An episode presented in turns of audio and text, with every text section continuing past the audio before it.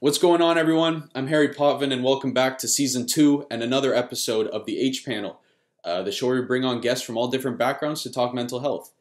Today, I have the pleasure of being joined by motivational speaker and mental health advocate Asante Haughton.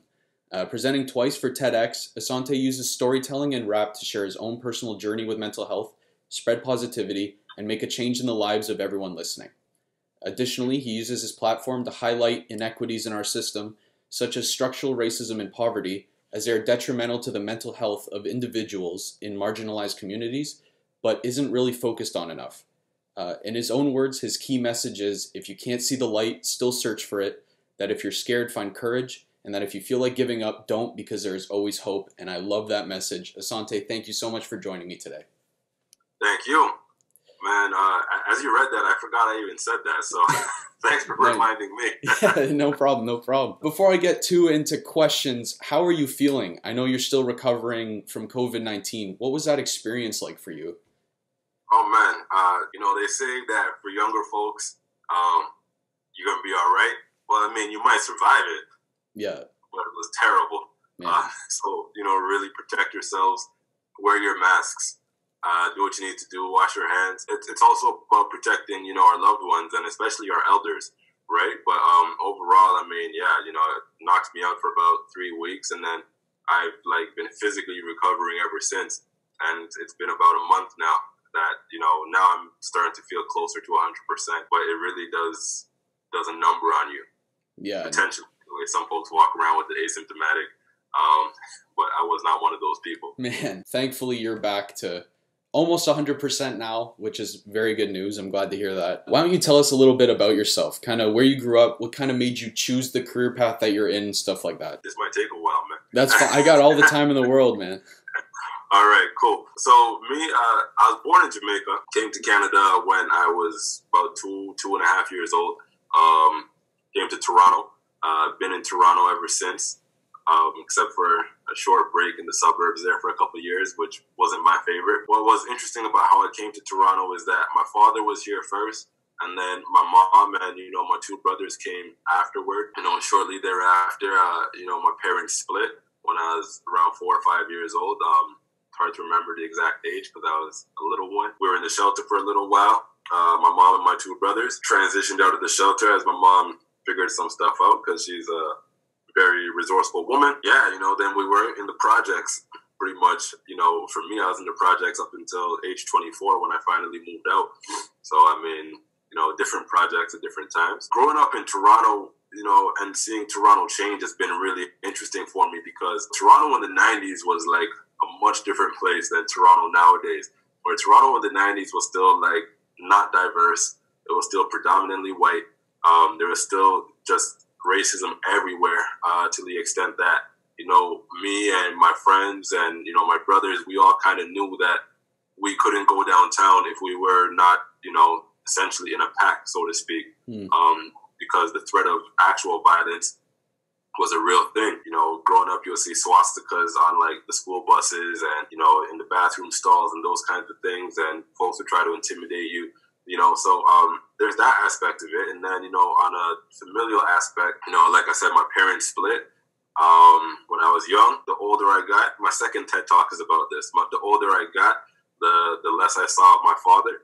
And you know by around age what 11 12 um, you know there was a point where i didn't see him for an entire calendar year. And you know, I had this emotional call on the phone with him where I was like, why don't you love me? And, you know, on the other end it was just like radio silence and something broke in me that day. And, um, you know, then I started to notice a lot of changes in me. You know, I stopped wanting to go out with my friends. I stopped wanting to, you know, do all the things I used to do, which was essentially not be in the house. Mm-hmm. Um, you know, and yeah. all of my friends would say, "Hey, you want to come over?" or "Hey, you want to go play baseball?" You want to do this, you want to do that. And I was like, nah, I'm just going to, you know, chill at home. I think that's when I really started to get into, you know, my more solitary activities like video games and reading. Yeah, so it was it was a hard time. Plus, we were super poor growing up. I don't think a lot of Canadians really understand what poor means. Yeah, yeah. Uh, it was like first world poor and then like third world poor. Right. And we were like, though we lived in the first world and thus had, you know, housing that looked rather, you know,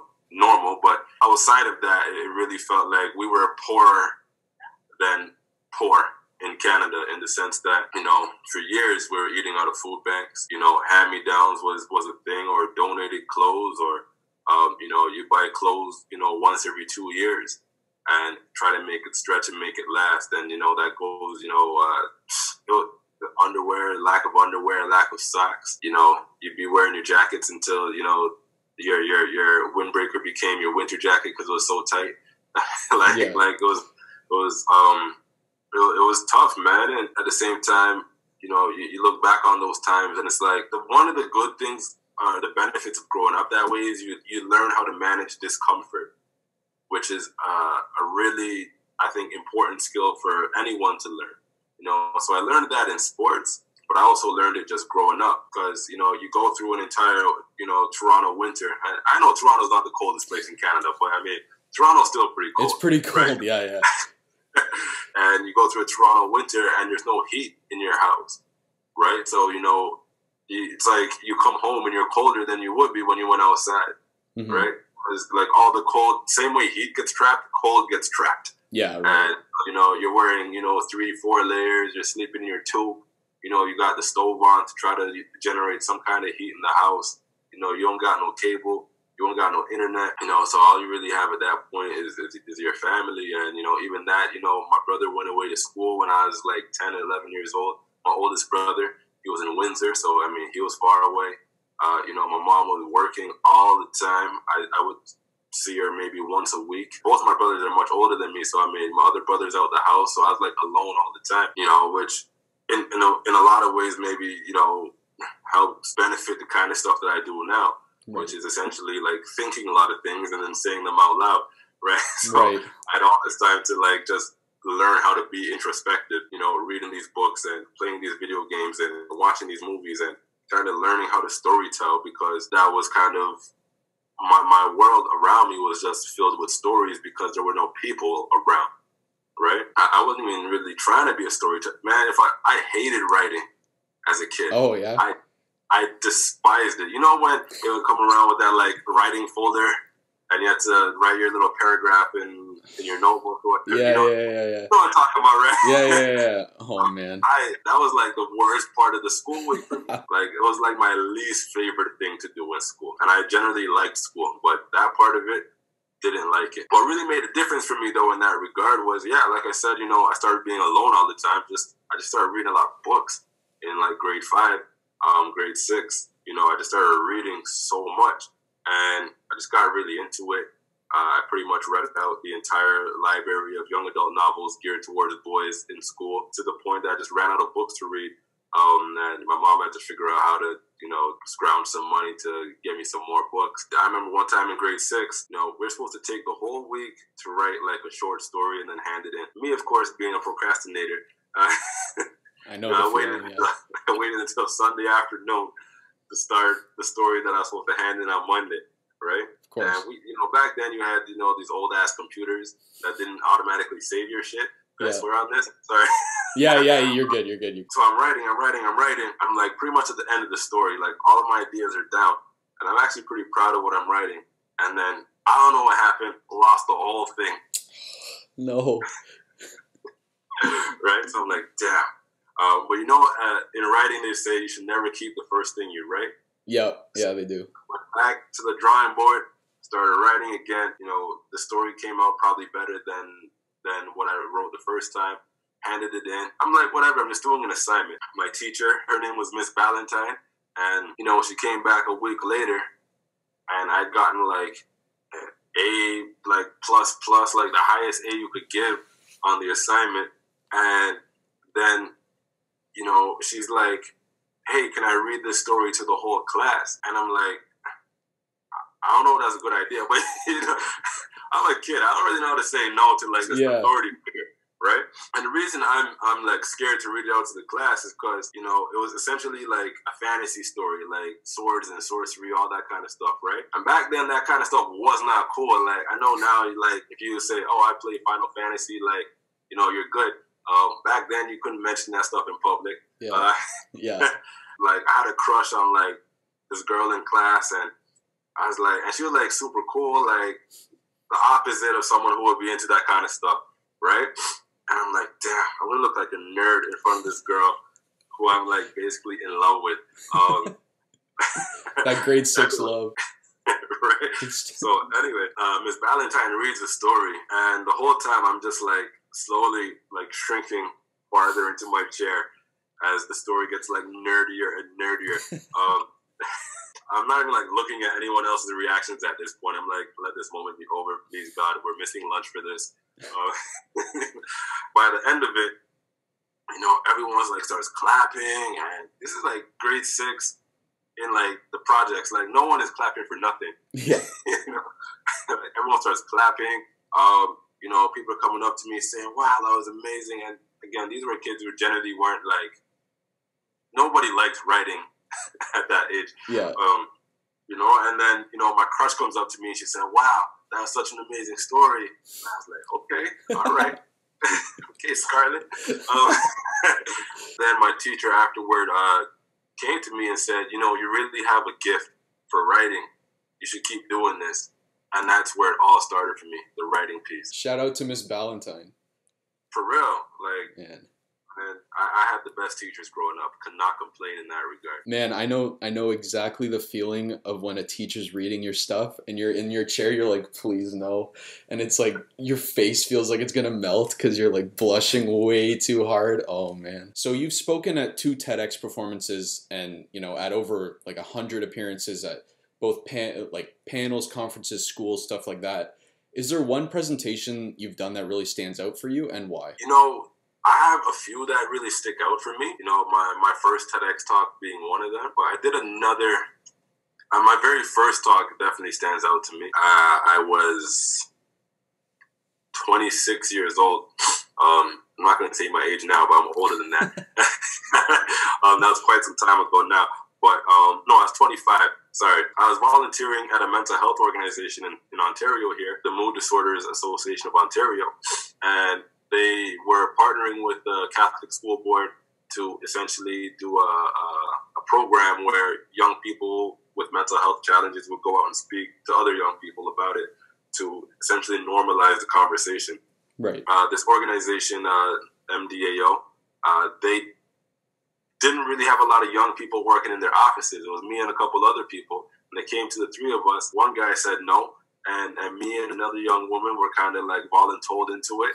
and again, at that point, I didn't know how to say no to anything, um, especially like authority figures. So I, I'm like, I guess I'm gonna do it. So we spent like all spring writing and preparing my story and kind of figuring that piece out. And then in November of that year, I forget the year, but it was, it was a while back. Um, uh, I remember getting on stage and being just terrified, looking out at all these high school students, like hundreds of them, just staring back at me. And I'm about to tell, you know, what I thought was an embarrassing life story to them. Uh, because at that point, you know, I was really embarrassed about um, not my mental health challenges themselves, mm-hmm. but ways in which, you know, I was behaving um, or trying to cope or trying to, you know, figure out my life, right? You know, all the mishaps and missteps that happened as a teenager and a young adult. And I was about to tell everybody all of that shit. Yeah. so I was afraid these kids were going to heckle me, ridicule me, all of that stuff. So they call my name and I get up and I stand up. And at this point, I didn't like, I didn't know how to memorize anything. So I'm holding this paper and I'm just like shaking, shaking. The paper's like trembling and like the sweat is dropping onto the page yeah. and like blurring out the ink. Like, yeah. really bad. Um, so, anyways, I'm going through it. I don't know. I think I, I, got to the part where I started talking about Dr. Phil, and people just started laughing, right? But it wasn't like laughing at me; it was like laughing with me. Yeah. And let me tell you, like a lot of the like original material I wrote for that first talk, I would say about sixty to seventy percent of it still exists in like my typical presentation, which is most of my um, first TED talk. When I wrote everything the first time, it, none of that stuff was written to be a joke. Like none of that stuff was written to, you know, kind of generate laughter or, you know, bring uh, some levity to, to the story. But, um, you know, folks started laughing along and, you know, reacting to other parts. And, you know, some people were like tearing up and all these different reactions were happening. I was still like blackout in the zone because I was just so nervous. And I just remember uh, everything ending, the whole room just erupted uh, in applause in a way that it just didn't for any of the other speakers that day. Um, and it was like a whole day program. Right after my talk was the lunch break, and I remember not eating lunch at all because I was talking to people for an hour about the talk I just delivered. And, you know, folks who were high school students, folks who worked in, you know, Toronto Public Health, um, in Toronto Community Housing, you know, for the city. Everyone was giving me their cards. They said, How often do you do this? I'm like, This is my very first time. And they're like, What? You're natural up there. And all these different things. Immediately, it was like, Wow, like, I got, I got something to say and people are you know willing to listen and i don't need to be shy about this stuff and, I, and, and it's okay for me to talk about it because even me at that point i was like i'm not sure if it's safe for me to talk about this that moment was the first moment probably in my life where i felt comfortable talking about how i grew up uh, because i was i just kind of wanted to erase that part of my life from my life because uh, i just thought you know, I, I had internalized a lot of these messages. I grew up in what I would call the no scrubs era. yeah. You remember that song by TLC? Yeah, yeah, yeah. Right? there was so much stigma about being poor. And obviously, there was stigma about, you know, being a young man with mental health challenges and depression and anxiety and fears, sensitivities, and things of that nature. I, I wanted to just push that aside and never mention it again once I got to a point where I didn't need to mention it. But here I was talking about it and realizing that it could have a powerful impact on other folks. Um, and I could really help people just by uh, telling my story and you know bringing people into my experience and also bringing people into how I was able to you know find some light in my life. That's probably the first talk that really um, had an impact for me. I can kind of relate to that because I always like like you said like having a young man with mental health issues even now is like oh like you're so soft like uh, yeah like grow up all the, all of that like all of these sayings. Yeah, be a man. Like all of these sayings. Uh, so I never ever like talked about mental health ever to anybody because I was like, man, I'm just gonna man up and it'll be fine, and it never was. So uh, the one when I was kind of you know figuring things out for myself, they asked me to do a mental health panel for the University of Guelph, and it was like a men's only thing, and like I went there and I did it and it felt like all this weight came off of me and I was like shaking at the end and there was like a really good reception. But I know a big fear of mine when I kind of started to open up about mental health and when I was sitting there before, I was like, man, am I really going to share all of this stuff? Like, I don't want to share any of it, but I'm, I can't really back out now. I wrote, there's like 300 people in this room. I can't be like, sorry, I got to go. Uh, so I, I, know a big fear of mine was kind of you know wondering what kind of reception I would get from my family and friends when it kind of happened. So when you first decided to go speak out, what was the kind of reception like from your family and peers? Dude, that's a great question because I don't even think I told anybody I was doing this for like two years. yeah. So, and, until like you know, people saw me on the news and they're like, "Oh shit!" like, I didn't know this about you. I know um, that guy. exactly. uh, so, uh, like the very first talk I did, the only person I like even spoke about it with and brought with me uh, was, you know, my girlfriend at the time, who was super supportive. Uh, mad, you know, still mad respect for her and you know everything that you know she helped me kind of build within myself. You know, yeah, you know, I didn't really tell my friends or family about it because I don't know, man. That that just felt really close to home. Yeah. And and then you know when they did learn about it, um, you're kind of afraid that they're gonna think about you differently. Mm-hmm. Especially if these are people that you grew up with, because exactly. they're there for like a lot of your experiences, and they may not have seen what you were experiencing. Yeah, you know, I don't know about you, but like there are some folks who are like, "Damn, I didn't know you were going through that," mm-hmm. and then mm-hmm. they kind of felt guilty that they never um, saw what was happening or checked in on you or anything like that. Um, what, what was your experience like with that kind of stuff? Man, like my my best friend, like basically my brother. On family day, he'll have dinner with us. Like I've known this guy forever. And when I started opening up, he was like, I never knew any of that. And like he just like broke down. He was like, I wish I, you know, was there for you and stuff. But it's not like it's obviously not his fault. I like I had found a way to perfectly hide it from everyone. Like the yeah. reception was like, you're always smiling, you're always joking around. Like there's no way you're that guy. It's like, well, yeah, there's two sides of me. Everyone gets the good, happy guy, but when I'm alone, it's like, I was I was hurting. So, like just like you, the reception was like, I had no idea. Yeah, yeah, and I think that speaks to like how strong the stigma can be. Mm-hmm. Is that we can craft these entire personalities yeah out of there to you know protect ourselves from what we don't want others to see exactly. Right you know for me it was like i was just excelling in everything and i felt like if people saw me excelling and stuff they would never know that i was not excelling on the inside. So it's like oh he's student council vice president he's captain of the basketball team he's you know, voted uh, by faculty to be like the best student in school and all these different things, pretty much straight A's my whole high school career. It was all kind of like, if I could achieve one, people don't worry about you. And I don't know about you, but for me, I just didn't want anybody to worry about me. Yeah, no. Um,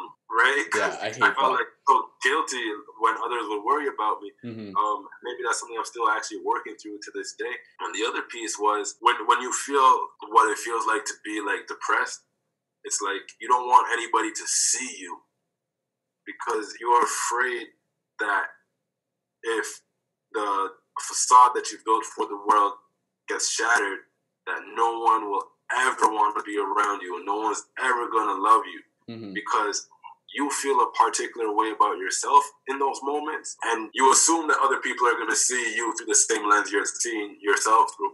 So you want to protect that. Yeah. so that's really what, what it was for me and you know one of the benefits for me that helped me do that was that you know i moved across the city right before i started grade nine so like nobody knew who i was before that nobody knew i was like essentially like a guy who talked and smiled all the time right nobody knew about that so when i showed up in grade nine and i was kind of like the brooding you know poet kind of guy Yeah. just like assumed that was my personality and I just wanted to, you know, essentially be by myself a lot of the time, write and play sports. I kind of crafted this uh, persona of like this enigmatic person that was like misunderstood and, you know, but still like very nice, hmm you know, and all that kind of stuff. Kind of the wallflower that smiled a lot kind of guy, you know what I'm saying? And, you know, that was working for me because I was I was able to hang in the background but also be visible enough to step up when I needed to and um, and that's kind of what I wanted. And you know, once you go out there and you start telling your story, I mean, that that especially with your family and friends, I mean, can't do that no more. No. So all of a sudden, everyone sees the real you, and you feel naked, and you just kind of wonder how people are perceiving you because you you kind of built. Uh, a certain image image of yourself for such a long time, but now people are really seeing you, and you're kind of I don't know about you, but I was really insecure about how the people closest to me would feel Oh yeah. when they when they learned of my story. Yeah, big time. It's one thing to like speak to a room of random people you've never met before, and then once like, you know, you go to your family and you're like, "This is happening." Oh my god, that was like that was like the hardest part of everything. I kind I can relate to your story kind of because it it was hard for me to kind of go out and speak about it because I like you had built like this persona of like athlete, always happy, kind of does well in school, not great, but like he, he gets there, um, and like is just always happy no matter what's thrown at him uh, when in reality like mentally that was not the case but like it it took a lot like this year to kind of just open up about it because i had gotten to a point in university where i was like captain of the swim team in, at the university like i was in like the student support network which is like we sit there and listen to people uh, talk about their mental issues like we're there for them i knew a lot of people in the community at guelph and it was just like man the second i drop this i know for a fact people are going to look at me different. Something people don't realize is like it's usually always a really positive reception. And I think that's what needs to be advertised more because people are always scared to open up because they're like people are going to hate me or like think I am absolutely weak when like in reality that's not the case. Yeah, man. I, I don't know about you, but before I started talking about my story, I felt like my world was really small, Mhm. and now I feel like my world is huge. Yeah, man. And you know, part of that is just in a lot of ways it did grow. Um, I just know a lot more people, but also it opens up your relationships in ways that it, it, you can't even imagine. You know, all of a sudden there's a level of intimacy with everyone in your life that you've only dreamed about, Mhm. and feel liberated because now the people that you love actually love you because they know what you've been hiding. Because sometimes when you hide stuff, you're like, oh, this person, they love me, but they don't really know me. That that kind of thing. And now they really know you and they still love you. Mhm. And that's powerful because it's like, damn, I am capable of this thing that either my experience or my depression brain or whatever has been telling me I was incapable of, which is that someone can care about me, someone can have, you know, compassion for me, sympathize, empathize, and just be there with me. I don't know about you, man, but that completely just floored me and changed my life. You mentioned uh, in your TED Talks that it wasn't really until university that you realized or you kind of acknowledged that, you know, you had depression and anxiety. Much like you, I didn't really confront what I had through most of my life because personally I wasn't aware that like I myself could have it because I guess with the stigma, I always believed that, you know, depression was kind of only for crazy people and weak people. That's just kind of where the stigma uh, is gearing it towards. So, what do you think needs to be done in order to help kids that are struggling identify this problem earlier? And how can we go about ending this, you know, stigma around depression is only for crazy people? Man, I didn't even know what depression was. Yeah, man. Like they don't teach you. you. I, I literally didn't even know what it was until I was like 19 years old. I just I knew about the Great Depression. Yeah. yeah, yeah, yeah.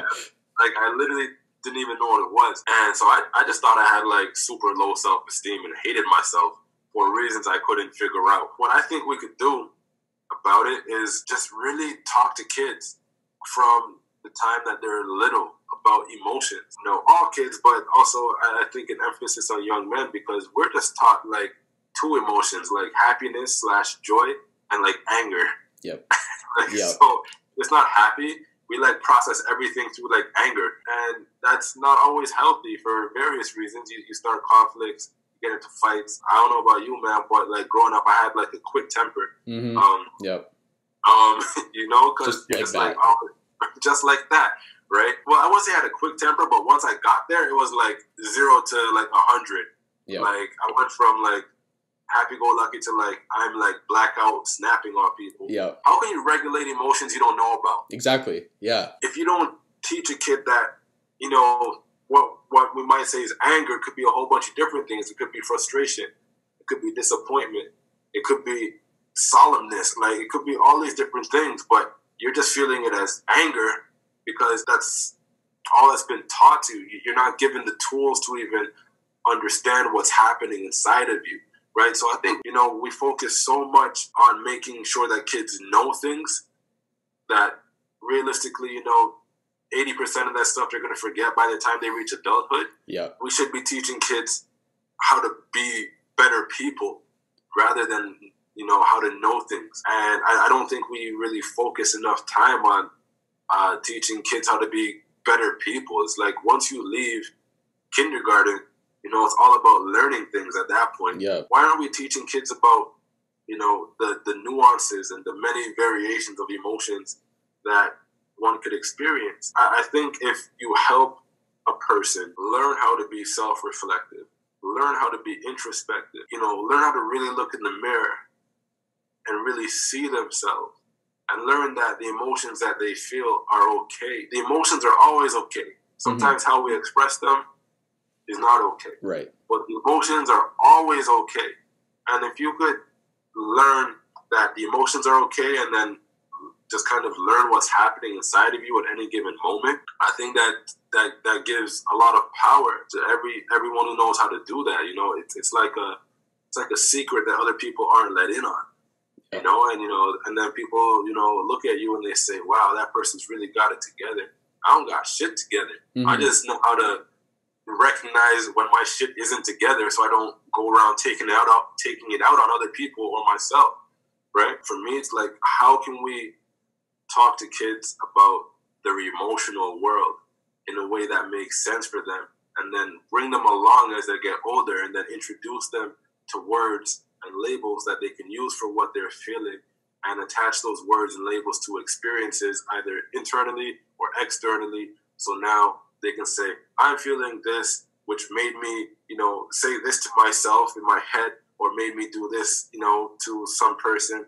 And, you know, whether it's good or bad or healthy or unhealthy, I prefer healthy or unhealthy to good or bad because, yeah. you know, everyone's different in terms of how they respond to things. And I think if we, if we really focused on that with children, I mean, we're, we're just helping people be better people and essentially creating a better world. Yeah, definitely. And like especially when they're that young and that easily like that's an age where they're so easily influenced and they're like growing and their brains are developing. So teaching them like to identify feelings and acknowledge them and like learn how to deal with them would be huge. Like I could not tell you what I learned in math in like grade 4 or grade 5. I don't remember any of it. So like just giving them something valuable to learn that'll actually help them later in life like that would be that would be massive. For me i, I think about things on a micro level and also a macro level. Mm-hmm. and you know i get upset when people say one person can't change the world. I think that's you know just Man. nonsense and bs all right because miss valentine changed my world. Yeah.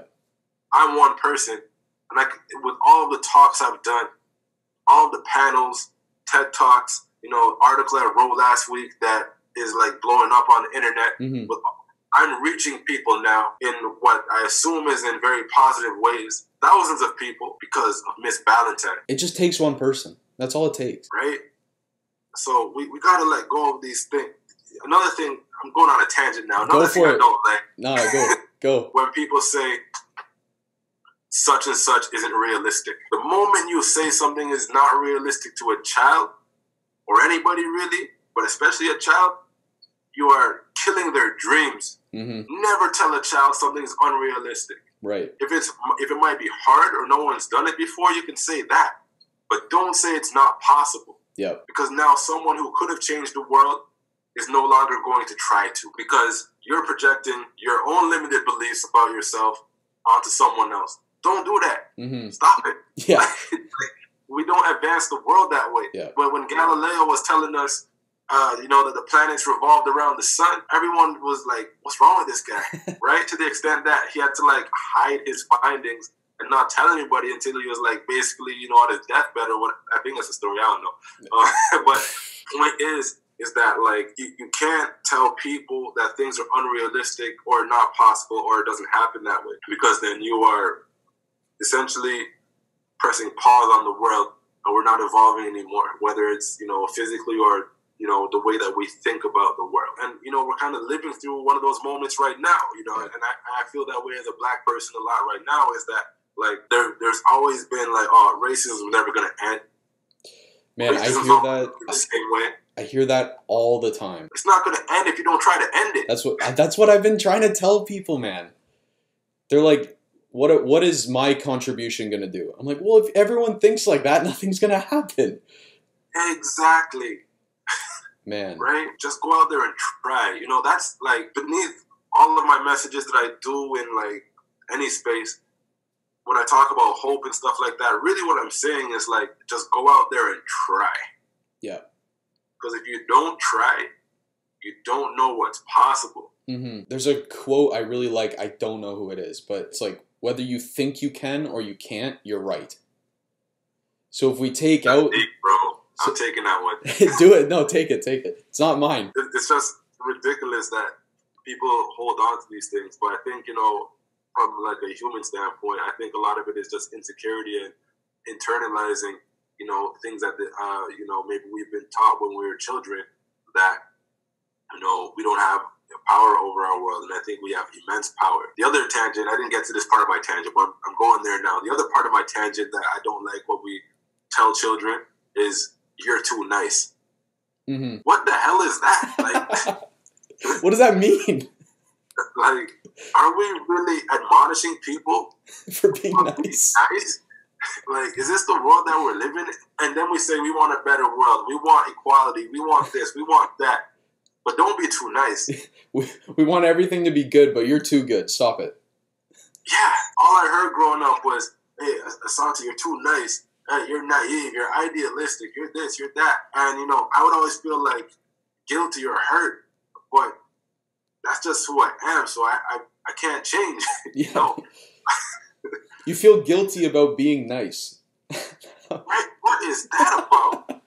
you know, I guess I, like, you're telling me that when I was in kindergarten and growing up watching, you know, TVO and, and all that stuff, you know, kids shows, and everything was telling me to be nice and then I started doing that, and you're like, nah, you, you went too far in that direction.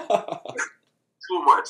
Like, what are you saying to me right now? I'm confused. Like, don't tell kids that either, because that's when you, you that's when you know you kind of give kids permission to be bullies. Mm-hmm. And not every bully is going to be the kind of bully that intimidates you physically or you know punches someone in the face. Bully could be, uh, you know, the smart kid who makes sure that they they get all the class time Right. and intimidates the other kids from putting their hands up in class. Mm-hmm. That kid's a bully too. Yeah. Right? So, you know, we really got to think about these things that we're saying to children. What we instill in children will always manifest in the world that's created 20, 30 years down the line. And then we throw our hands up in the air and say, wow, everything is messed up. How did we get here? We got here because we did it. Yeah. I actually think a lot of life is really simple in Mhm. the sense I'm a big believer that action consequence. Um, you know, one of the things I have written on my whiteboard in, in my kitchen because I have all these inspirational quotes that I have on the whiteboard there. And one of the things I have written up there is champions make championship decisions. Mm. You obviously excelled in swimming, so you know what that means, right? Right. You know that means getting up early. You know that means going to bed early if you need to, so you can get up early. You know that means that you have to, you know, 90% of your meals need to be good meals. You, you know that you have to, you know, stay on your training schedule. You know that, um, you know, uh, sometimes you have to, you know, you're having a great phone call with, with your partner, but you have to get off the phone because you got something else to do. Yeah. You know all that stuff. Those are championship decisions. The championship decision isn't showing up to the meet and winning the race. Yep. Right. That's the result of the championship decisions. Yeah. Right? So, I mean, I use sports as metaphors for like everything, but what I'm saying is that if you want a world that is equal, and if you want a world that is safe, and if you want a world where you can live your dreams, I, think the best dream to have is happiness. Yeah. If you want that world, then, you know, collectively, we all need to make championship decisions to get there. Mm-hmm. I need to not squash the dreams of children before they even have a chance to figure out that they had a dream to begin with. Yeah. I need to treat, you know, the, the waiter who made a mistake on my order with respect because everyone makes mistakes. Like Absolutely. you never made a mistake before? You never Everyone. forgot nothing before? You never forgot to put a minus sign in front of your math question and you lost half a mark? Oh my! You're like, you took know, me back. you're upset that they forgot to take tomatoes off your sandwich. Yeah. Come on, man. Like, and then you- you're gonna shout this person down and ruin their whole fucking week Mm-hmm. over that. We just need to be nicer people more often. Absolutely. Kind of going back to what you were saying about the championship mentality and like, you know, how winning the race is just a result of all that championship mentality. I think, you know, adding to that, I, I've mentioned this before in a, in other videos and stuff, is like a lot of people what they do is they compare themselves to the end result as opposed to all the hard work that someone did, all the dedication they took to kind of get there. They they're just like, why are they winning and I'm not? And I know me personally, like I've had that experience, and I'm sure you've had that experience too, where like you have to go through the motions, and you're like going to therapy, and you're doing all these self help exercises, and you're like, why is everyone else so much happier than me? And you're comparing your journey to someone else. And I know, like, for me and for a lot of people out there, like that makes you feel super discouraged because like they're like that guy's got it figured out, and I don't. Like something is wrong with me. When in reality, everyone's got their own pace. Everyone's got their own journey, their own struggles. What would you say to someone out there who may be feeling that kind of discouragement because they may not be, you know, in on the same level as someone uh, in terms of like mental health recovery? You got to keep going. Yeah. You know, I, I, I sit here and I get up on stages and I talk. You know, I tell my story, and it's like, yo, I've been doing this for two thirds of my life. I've been working on self improvement. Mhm.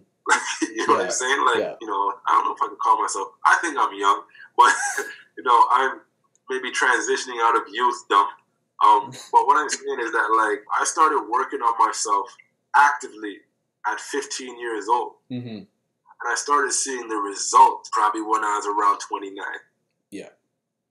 You know, and that's not when like I started like, you know, being I would say just debilitated by depression and anxiety when I was around 22, 23. Right? Doesn't mean I was all good. Right. Yeah. This meant that you know depression and anxiety weren't absolutely dominating my life anymore. Mm-hmm. You know, they were still hitting me with the body punches, but you know, I was I was coming back a little bit, right? Yeah. Then you know, I got to 29 and I was able to look around my world and just understand that I finally like got to a place of understanding about myself that I can now have some level of power over my own happiness and know what the right things for me are and what the wrong things for me are and to feel at peace with who I am as a person. You know, it took me 14 years just to get to that point and yeah. I still practice every day. Mm-hmm. Every day I practice. I live my life through that lens of am I improving today? Yeah. Uh, am I being mindful of what's going on inside of me? I live that every day. Mm-hmm. Because if I don't, then I know I'm going to fall off. Yeah. So, like you said, you can't compare. You know, it, it, we we often compare ourselves to someone else's result without seeing their practice. Yeah. You know, and, and one thing that really taught me that was one of my brothers. He was really good at basketball growing up, and you know, he grew up as kind of a chubby kid, and then one summer, and you know, he just kind of like grew like eight inches and, and all that, you know, Flab became abs, so to speak. Yeah. and all of a sudden, he was like this like super athletic guy. You know, he grew in height, but the Flab went to ab because I used to see this guy get up at 6, 7 a.m. every morning for an entire summer. 6, 7 a.m. every morning.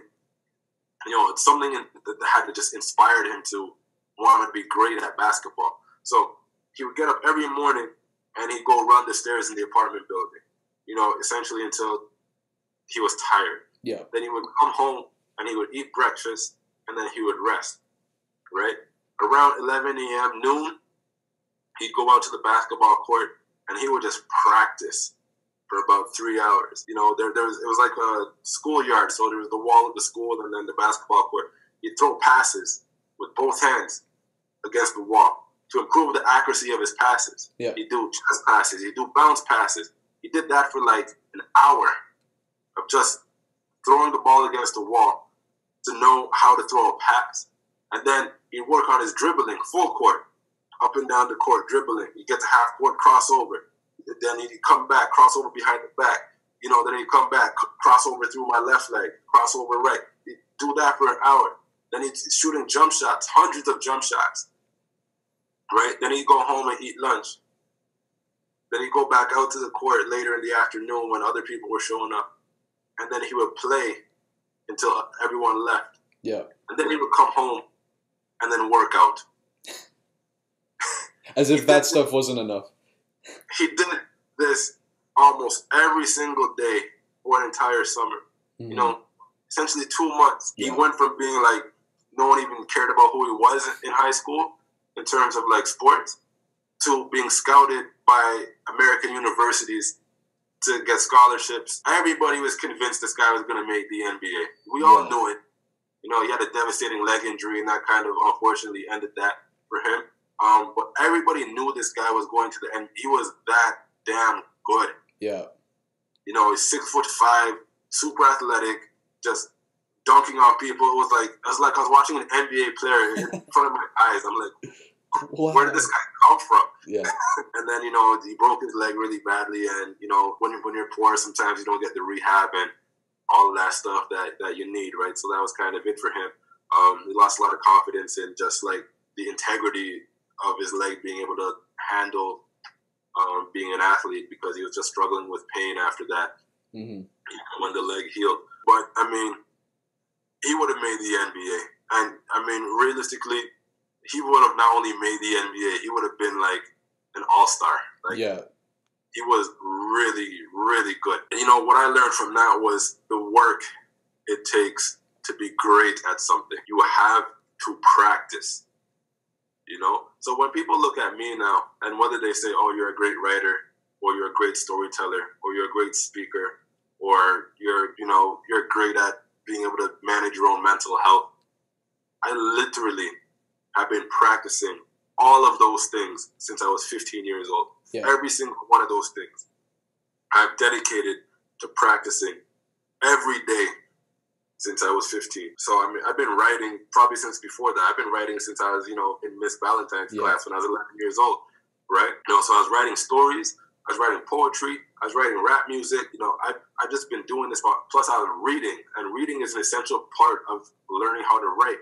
I was reading two, three hours a day when I was in grade five. I read a ton. I was like, how do you know all this stuff, bro? Like, because I'm reading all the time. What are you doing? Yeah, you know, yeah. right? And and you know, oh, you're a great speaker. Yeah, I, I literally could not talk to people when I was 15 years old. You know, a lot of my story writing, I was practicing conversation when I'm writing dialogue. What would someone say in this situation? How would you respond to this body language? I'm like going through these scenarios in my head and learning how to converse with people and then going out into the real world and trying it out. And Yeah. you know, how it would work. You know, even, you know, being a funny person or having a sense of humor. I didn't have no sense of humor growing up. I was I was watching comedians nonstop, trying to learn, you know, comedic timing. Like all of the stuff that I am good at, I practiced it a hell of a lot. Yeah. And they're like, oh man, you're so naturally talented as I'm not naturally talented as shit. I just practice hard. Yeah, in in regards to like, you know, working on your own depression and anxiety, like I didn't realize I think going in the kind of work it would take every day like you said to kind of get better. And it's like it's a super long process and I guess like people don't understand that like because they're comparing to other people and also like, you know, this whole age of social media like you're only looking at end result like man, like the guy in all those ads who's like, "You want lean muscle? Like, look at you want to look like me." I don't know what you're talking about. Yeah, he's. he- I get him like every day on my freaking Instagram, and that guy, like, sure, he has his own tips and tricks, but that guy probably worked forever to get to that body type. But people see that and they're like, "Oh, I can get that in like two months, probably," which is not realistic at all. It takes years and years for any sort of like mental or physical uh, peak to come around. Yeah, man. One of the hardest parts of the journey in terms of trying to help somebody is convincing them to do the work. Yep. Even like for me, like, you know, I started coaching basketball this year and then the pandemic hit. But, you know, the, the, the hardest thing for me as a coach was to get them to do the work. And then once they started doing the work, we started looking like how the Toronto Raptors looked last year when they were just running up and down and relentlessly, just mentally, just dominating the competition because there was just a level of assuredness in what you could do because you've done the work. Confidence doesn't come from just, it's not this ethereal thing that just floats down out of the air and lands inside your heart and now you're confident. Yeah. Confident comes from doing the work and then proving it on stage. Yeah. That's where confidence comes from. Yeah, my dad always used to say like before swimming when I would get like super nervous, he was always like just trust your training. Like that's it. Just put the put your trust into the work you've done and don't overthink the end result and it'll it'll come to you. That's it, man. You know, so you know, I'm, I'm such a big believer that every kid should play sports, Yeah. Yeah, I completely agree. should play a sport, um, and and to you know do it for not just a year, but like several years, Yeah. and, and get into it. Um, and hopefully you have you know some good coaches around you to to really develop this practice of knowing that when you start playing a sport, unless you're destined to be a pro athlete, you're gonna suck at it. Oh yeah. Oh yeah. You know, you're just not gonna be good. No. and then over time you become better and then you look back and it's like i couldn't i couldn't even dribble basketball i couldn't you know one of the things i used to do when i was a kid i used to play a lot of uh, road hockey Mhm. i played a ton of road hockey and when you're a kid working on your wrist shot trying to just raise the puck to go top shelf like you know how hard that was as a kid and then the Oh, first time you do it you're like wow i actually did this thing Yes. you know you work on your slap shot and you're just like missing the puck completely Yeah. It's like flying all over the place, right? You know, all of that stuff. You know, hitting a baseball Yeah. it takes a long time to even learn how to swing a bat. Mhm. Dribbling a basketball, you know, dribbling a soccer ball. Yeah. That's hard, Man. I can't I still can't do it. Right? you know, it- it's it's a tough thing to do, but then eventually you get it, and you know things become normal and natural. It's all about the practice. Everything is is, practice. It's all the work that you put in. And uh, as an adult, I have focused the majority of my work internally. I've never said I want to be this thing. I mean, I've always had, I would say, like a vision of I want to be this thing, but I would say 20% of my time has been learning the skill of that thing, and 80% of my time has been developing the internal practice. You know, right. what do I say to myself in my head? You know, how am I visualizing this thing? How am I relating to people more? You know, obviously, there's some level of external practice to skill, but most of it has been internal because at some point I realized that everything you do internally to build yourself up will then be reflected externally without you even trying. Yeah. Like if you're limiting yourself mentally and you're putting the work in, the work's not going to. When, when you start the game, you're going to choke. Yeah, exactly, man. Like for swimming, like swimming is like 95% mental. You can be the oh, fittest at exactly. You can be the fittest athlete out there. If you like don't have the mental like yeah, I can do this, I think. Uh, then the work's going to go nowhere. Yeah, you know what, what's interesting, you know, they talk about in, in sports, they talk about those who show up for the, you know, under the bright lights, those those who um who are clutch, so to speak. And you know, as, as someone, you know, you've you've excelled, excelled in sports, so I'm assuming that there was a mental process to how you approach the swim meet. You know yeah. what I mean? And I, I don't know about you, but anytime I've ever been successful in, in, in, in a game, whether it's an organized game or a pickup, I have never thought about losing. Right. And for me, it was always, especially in those key moments where you're at the end of the race, there was no point in my mind where I was like, oh my God, I'm, I might lose this race. It was more, I have to do everything I can to win this race. Mm-hmm. That's where like my thought process was, you know? Right. When, when I was playing like basketball, you know, growing up, it was, you know, I always wanted the ball at the end of the game. You know, the first three quarters of the game, whatever it was, I was distributing, I was passing, you know, I was rebounding, I was being, you know, more of a facilitator. But those crucial moments, I had so much belief in myself that mm-hmm. I was mm-hmm. going to get it done. I was like, you know, my whole demeanor would change from nice guy to like game face, give me the ball. And I'm either going to score it, draw a foul, or make a play for someone else. That I never even thought that any other possibility could ever occur. Right. You know, those who, you know, in sports, they get scared under the bright lights, and you can see it happening. Yeah, you know? they crumble. Yeah. You could see it happening in real time, and this person looks amazing in practice, but when it comes to performance, I'm not a good practice player.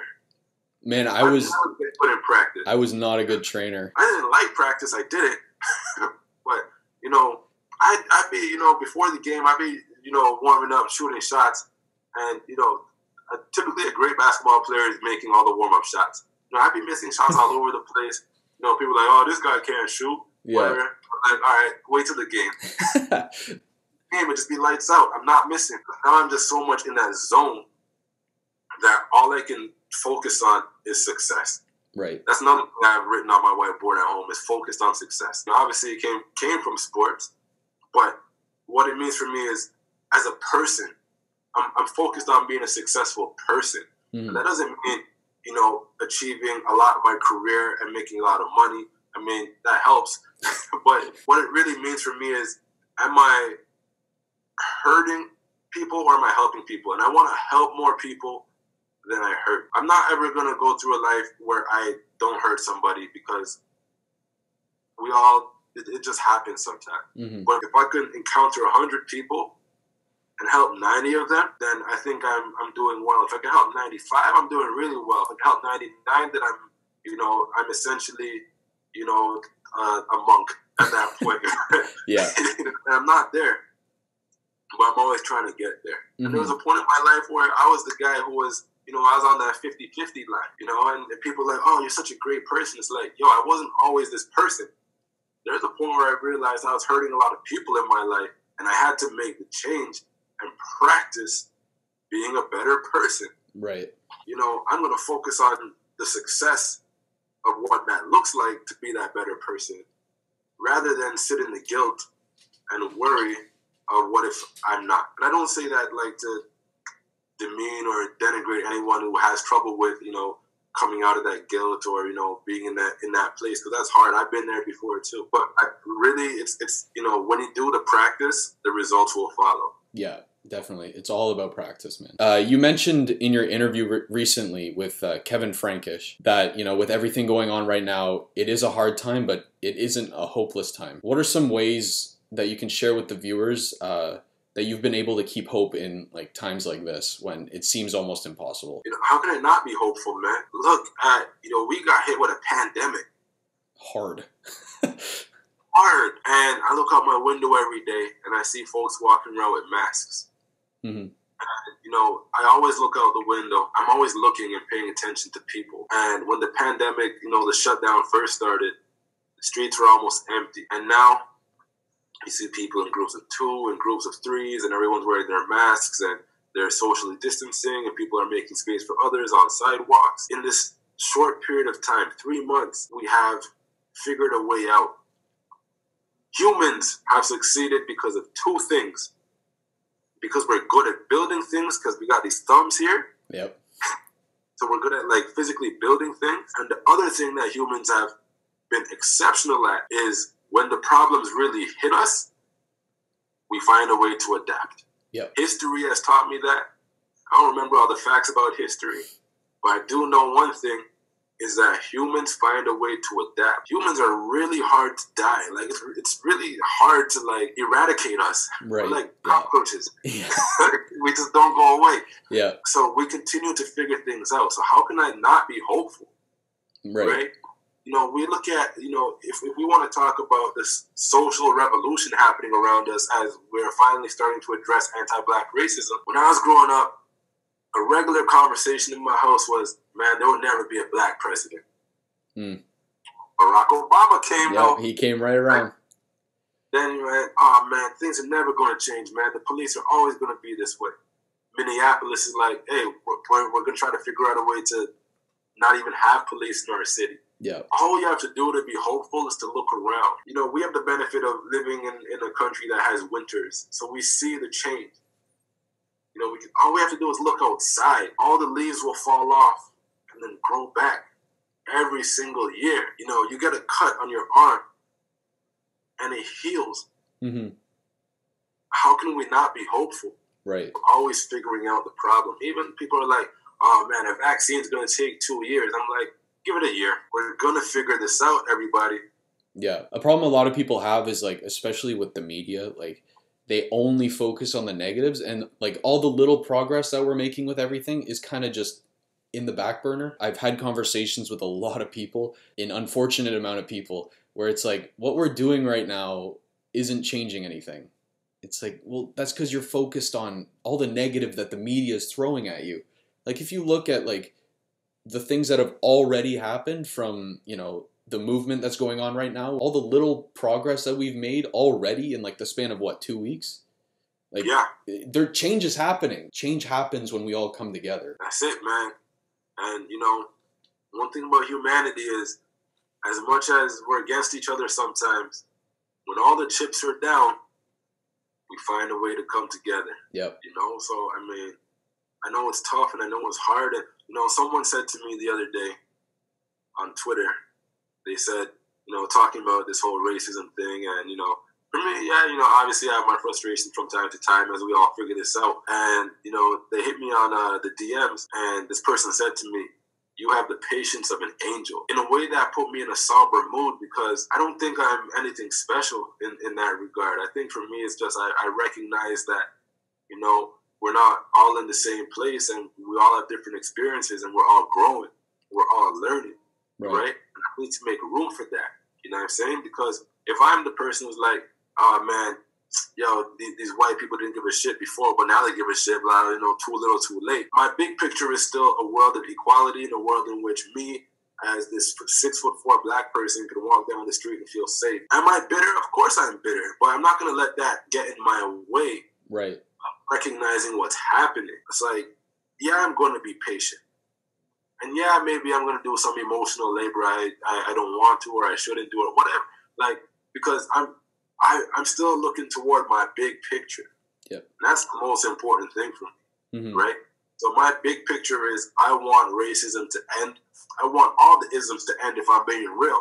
Yeah. Um, you know, I need to be patient so I can engage in the ways I might need to engage with friends, community, public, whoever, in order to make sure that we're all coming together, like you said, to make a difference and to make a change.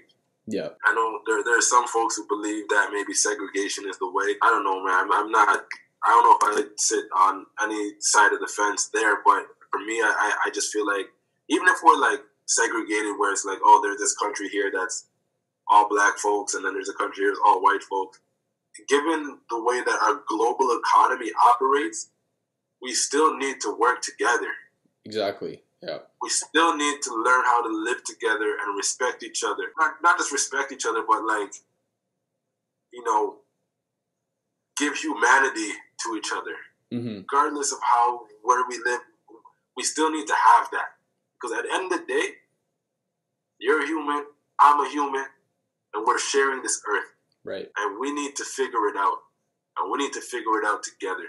Yeah. Like we've mentioned before, it's going to take like everyone doing their part to kind of get to that point.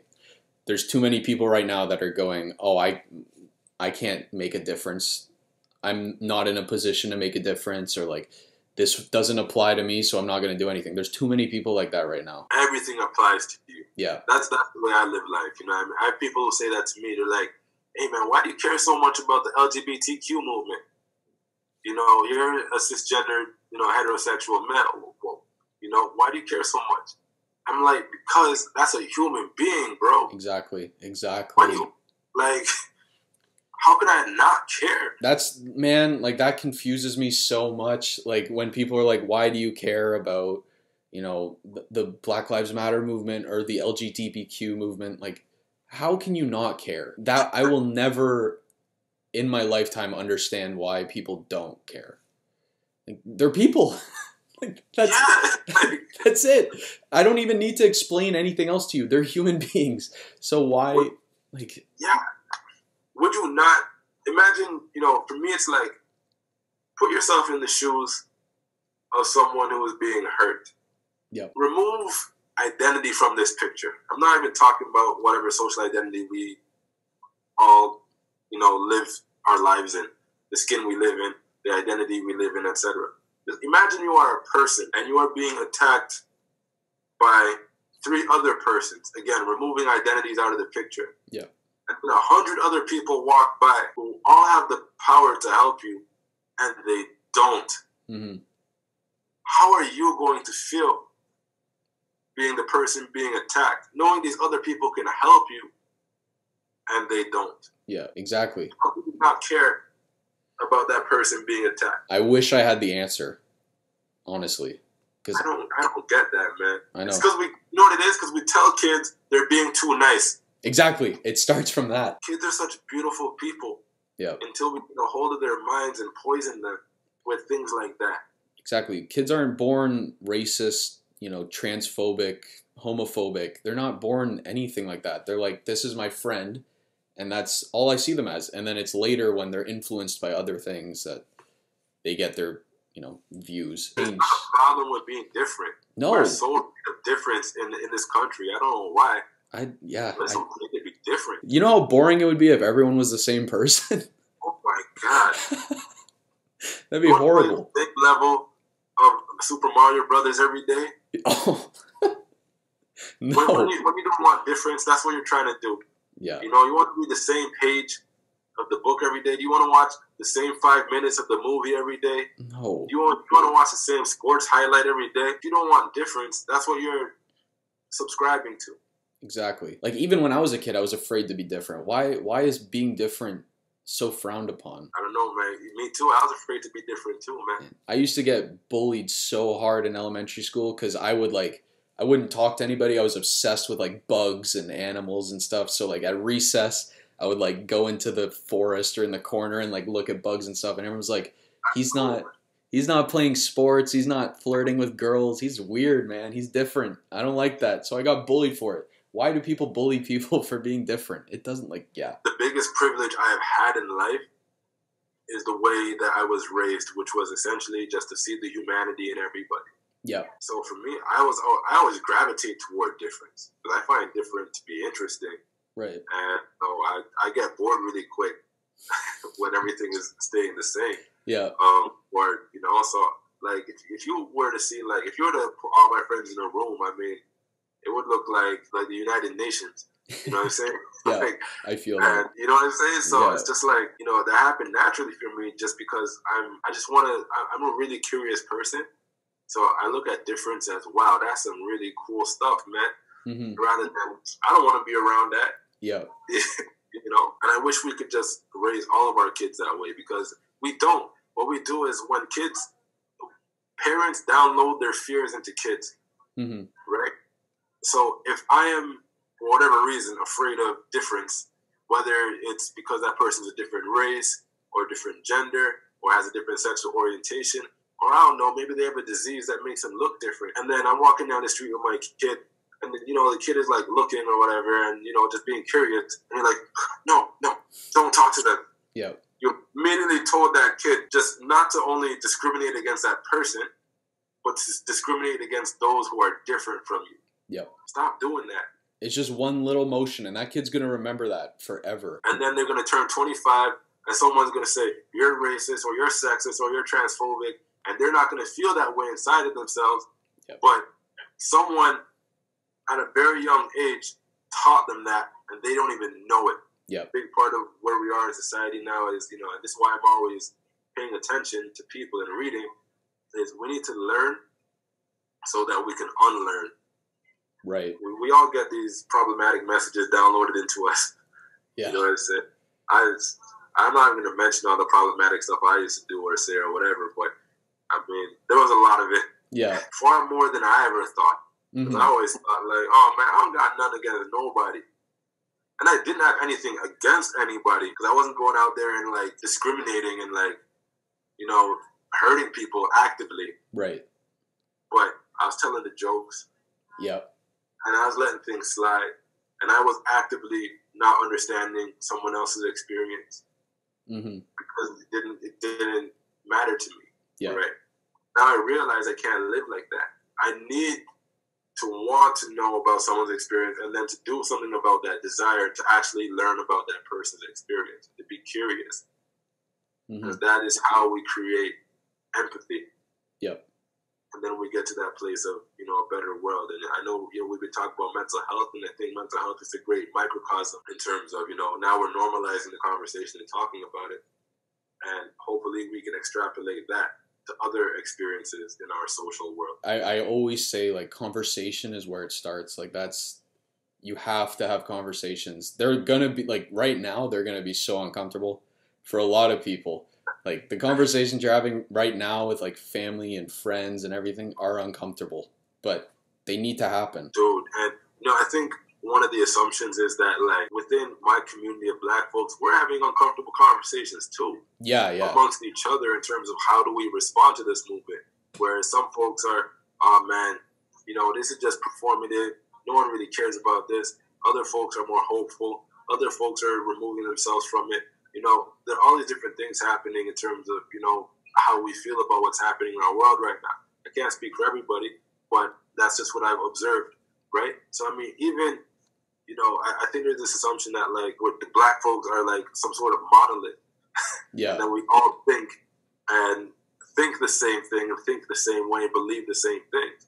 That's not true. hmm The, the thing that we have in common is our suffering, right, which is unfortunate, but that is kind of, you know, where, where a lot of the coming together, you know, the, the underlying thread, you know, the other things, spirituality, you know, some shared histories and experiences of the world. But I mean, that the suffering is a big one, you know, but beyond that, it's like, different people respond differently to things and different people think differently and, and you know and because of that i'm having uncomfortable uncomfortable conversations with my friends.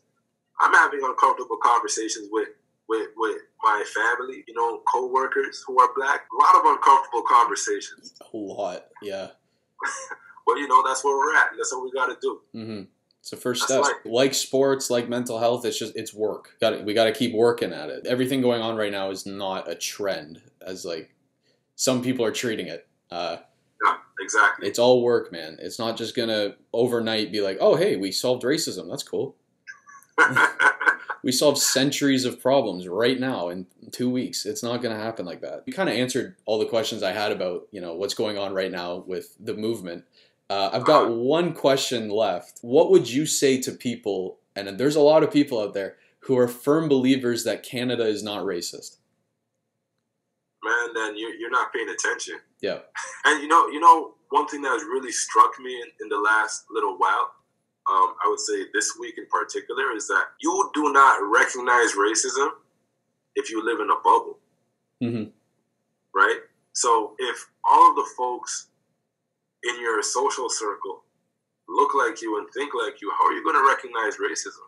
Yeah. If you if you don't, you know, if if, if I'm a, a white person and I don't have a black friend or a friend from India or a friend from Venezuela or a friend from you know Cambodia, you know, to help me understand, you know, in their experiences of the world, how the heck am I going to be able to recognize racism when it's happening?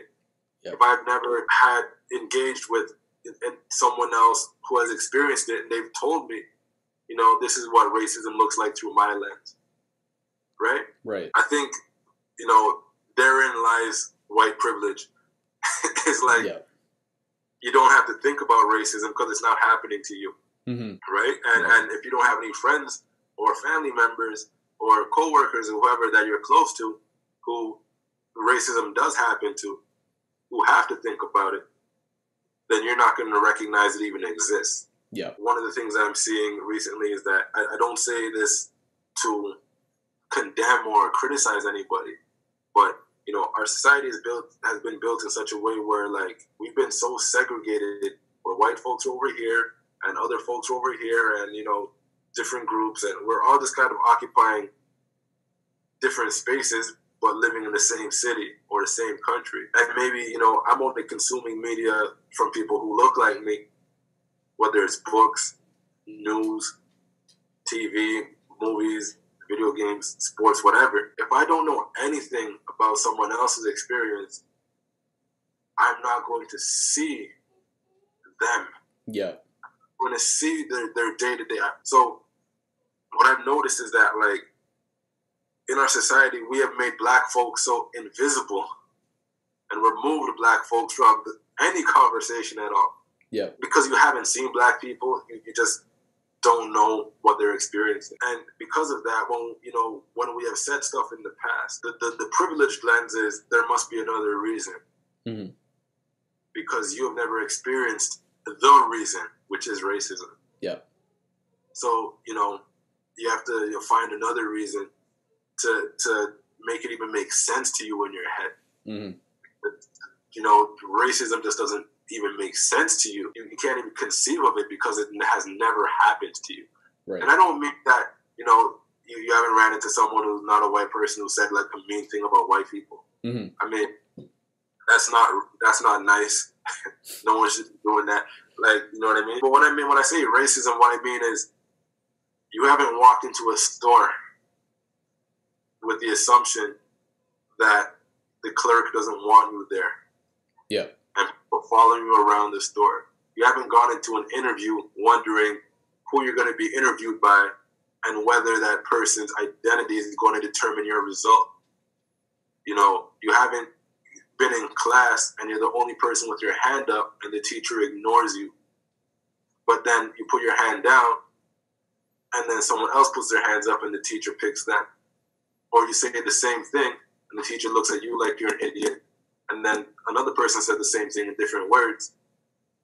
Or sometimes very similar words and the teacher says, Oh man, that's great contribution. Yeah. That's where like racism is really damaging. It's, it's in those moments. And those are the moments that are harder to see if you don't experience it. I remember being in kindergarten, not even kindergarten yet, daycare, and wondering why only the kids who are not white are playing with me. Hmm. Four years old Yeah. and already noticing that the white kids won't play with me, but the other kids will.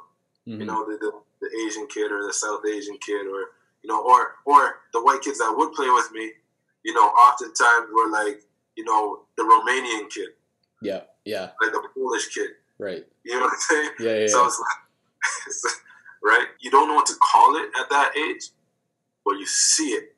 Yeah. And then I remember, you know, another experience I had was, you know, Superman was like huge when I was growing up, you know, the movies and all that. I remember being in um, the bathroom after gym class. This is like grade one or grade two.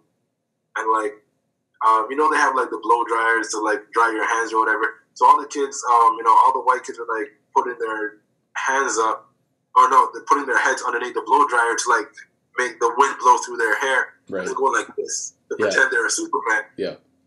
And I realized I couldn't do that.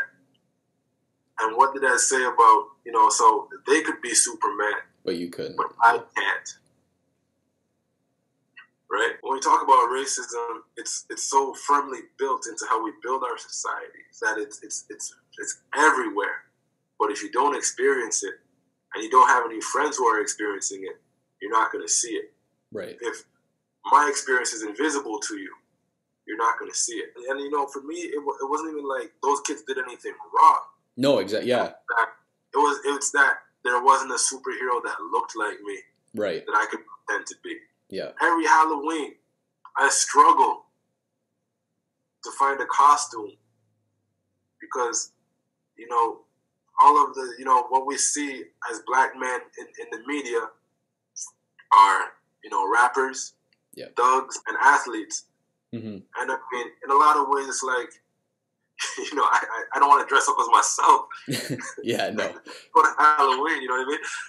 right? Yeah. Right? So, like, I, I want to be able to play in that fantasy, but there are just not enough stories that are widespread enough. Yeah. Or, I mean, I know the stories personally because, like, I indulge in those things.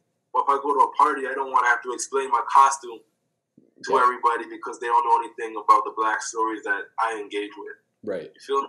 Yeah. So when we talk about systemic racism and we talk about inclusion, it really means everyone is involved. Doesn't Mhm. mean everyone's going to be involved at the same time, you know, because just different stories have different lenses, right? But if all the stories are one way and no other stories exist, then that's a problem. Yeah. Right? Or if those stories exist and you willfully do not engage with them, because there are plenty of black stories out there, or plenty of stories of a variety of other cultures, ethnicities, identities out there. They exist. Yeah. And they do come in the movie theaters, and they do come on TV, and the books are in the library. Not as many as there, there needs to be for all of those things, but they do exist. And if you willfully ignore those things, that's on you Yeah. you know, then the, the person who owns the library or the movie theater, they stop putting them there because they don't make money. Right. We have a lot of work to do. I'll tell you that for free. That's it, man. We, we, we certainly do, but at least we're, we're in a position where now we recognize that. And, you know, we're starting. And man, everyone everyone's got time to help. no no one right now can be like, "Oh, you know, I, I can't, you know, sign a petition. I'm I'm busy doing nothing at home." Like that everyone's got time to do something. You, you, we all got time to do a little something. Yeah. It's baby Retweet something, Yeah. retweet something, repost something on Yeah. Instagram. Because I, I I don't actually like when people say that's not doing anything because it may not be doing quote unquote enough. yeah. Um, but I've learned a lot of stuff on social media the last couple weeks that I didn't know before because someone else posted it in their Instagram story or someone retweeted it. Yep. So what you're doing is you're amplifying and you're providing exposure when you do those things. So yeah, I think that stuff is important. Of course, you want to live out those actions in real life, but I will never criticize anybody where they do a lot of activism on social media because behind every social media account, or most of them, if you want to believe in the Russian bot story, behind behind uh, you know most social media accounts is a real person. Yeah. So you are actually reaching people. Right. Yeah, definitely. Like I, I'm the same way. I learned so much stuff the last two weeks just because someone posted on your story. I'm like, oh, so that's actually all the questions I have about um, kind of mental health and what's going on right now. I have a couple final questions because originally, you know, to kick off season two, you're the first episode, by the way. Uh, to kick Oh, wicked, man. Thank you. to kick off season two, I kind of was gonna live stream on Instagram and like hit up everyone who was on season one and asked them some fire, some rapid fire fun questions. Never got to. Uh, so I'm just gonna hit you with them. Uh, Cool. if you're up for it, it's kind of to lighten up the mood. Let's do it. Let's do it. All right. So I read in your uh, you have a, a blog on the internet. I read in the about me on your blog that you know you have a super varying music playlist that kind of ranges from Daft Punk to Erykah Badu to Drake, you know, stuff like that. So on Yeah. that topic, what are your top five singers, rappers, or musicians dead or alive right now? Shoot, um, right now, Yeah. um, I gotta say, there's there's a uh, there's a rapper who I've been listening to a lot lately. Um, I don't know if it, how to pronounce the name, but JID. Um, yes. Yeah. Yeah, he, he's dope, man. You can tell I don't really listen to as much music as I need to these days. Um, uh, I've, I've been returning to a rapper named Joe Budden, um, who did like uh, this uh, mixtape called Mood Music 2, which really helped me through my own experiences. It's Mhm. all about his depression, um, and he's super honest in it. Um, dead or alive, man. Uh, I'm blanking out on you, man. This never happens. I'm choking in the clutch. Uh, recently um I've been listening to I've been listening to like some Euro pop stuff recently, man. Uh there is uh this duet called the Pirouettes. Uh, I think uh, I don't know if they're French or from Belgium, but I know they sing in French. Um, there's another uh, group called Parcels that you know I, again they're European. I'm not exactly sure, but you know sometimes Spotify recommends some stuff to you. Um, and um, my boy uh, TOBi, he's from he's from Toronto, Brampton actually. T O B, little case I. I've been into him a lot lately too, man. Um, I actually know him personally. We're, I mean, we're not super close, but um, I, I've been able to like see his growth from like you know opening for people to you know having a song on a big TV show on HBO.